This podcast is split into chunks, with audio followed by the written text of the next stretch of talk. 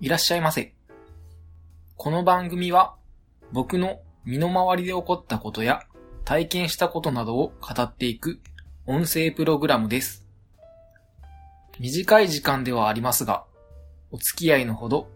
よろしくお願いいたします。ギムレットには早すぎる。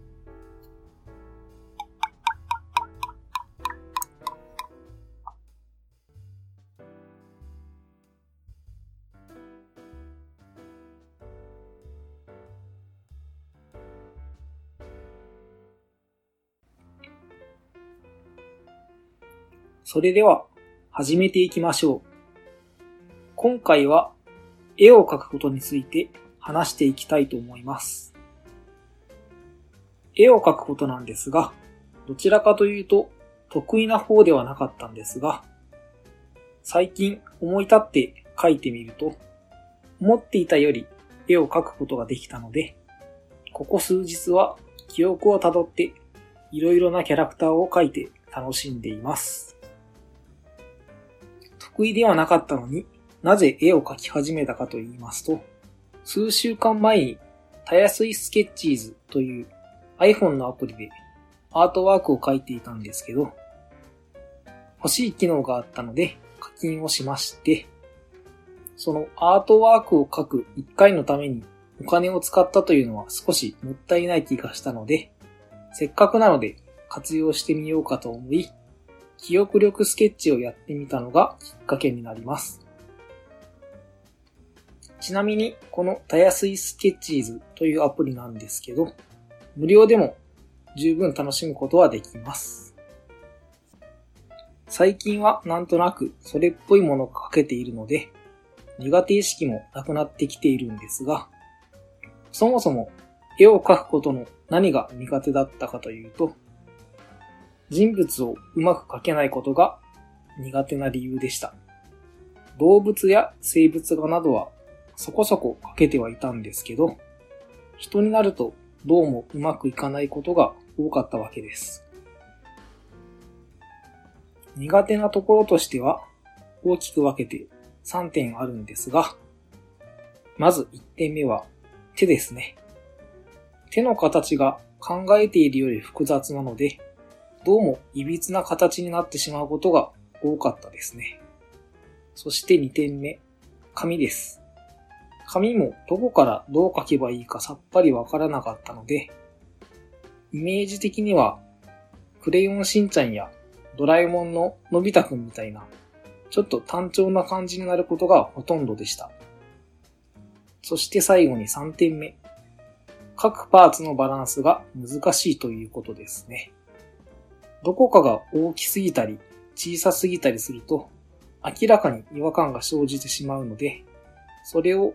うまく調整することが苦手でした。と、この3点があって絵を描くことは苦手だったんですが、とりあえずよく見てイメージして、あとはトライエラーを繰り返すことにより、意外と昔よりは描けるようになってきたのかなと思います。とまあ、今言ったことは当然といえば当然のことではあるんですが、ただアプリの場合、消すことがとても楽なので、消すという作業へのストレスが軽減されて、気軽に書くことができたことが良かったのではないかなと思います。といったところで、今回は絵を描くことについて話してみました。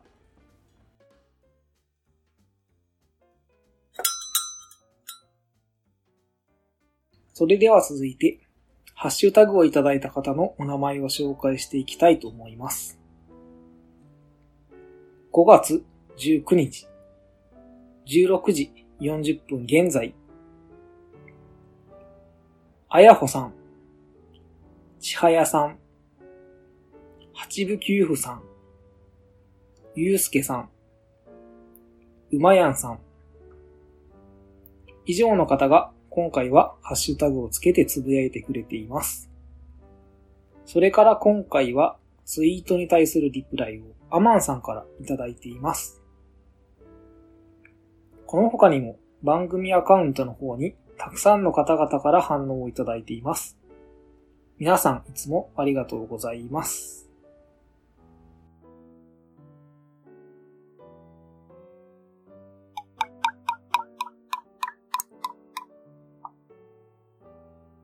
それでは最後に今日の一杯のコーナーです。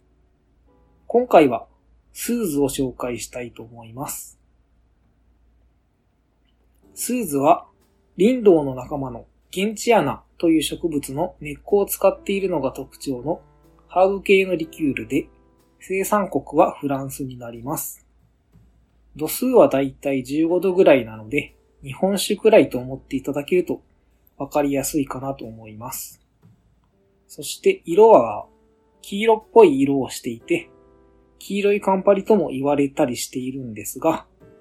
独特な風味はあるんですけど、カンパリのように苦味は強くないので、どちらかというと甘みを感じる方の方が多いのではないかなと思います。ちなみにスーズは芸術家に好まれていたと言われていて、特にピカソはスーズを題材にした静物画を残したとされています。そして、スーズなんですが、トニックなどで割るとシンプルに美味しく飲んでもらえると思いますし、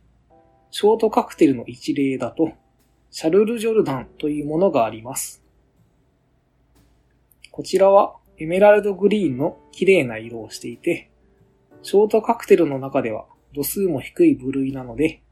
アルコールが苦手な方でも挑戦しやすいカクテルではないかなと思います。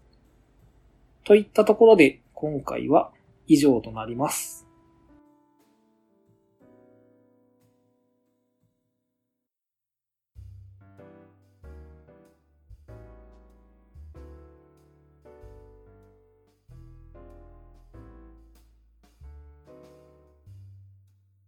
この番組では皆様からのご意見、ご感想、ご質問、話してほしいことなどを募集しています。メッセージはメール、ツイッターハッシュタグ、ダイレクトメール、どの方法でも構いません。メールアドレスは too early for a gimlet 2020 at mark gmail.com ツイッターアカウントは義務早、もしくはギムレットには早すぎるで検索してみてください。また、ハッシュタグは、シャープ義務早。義務はカタカナ、早はひらがなです。皆様からのメッセージ、お待ちしています。お聞きいただき、ありがとうございました。次回もお待ちしております。それでは、また。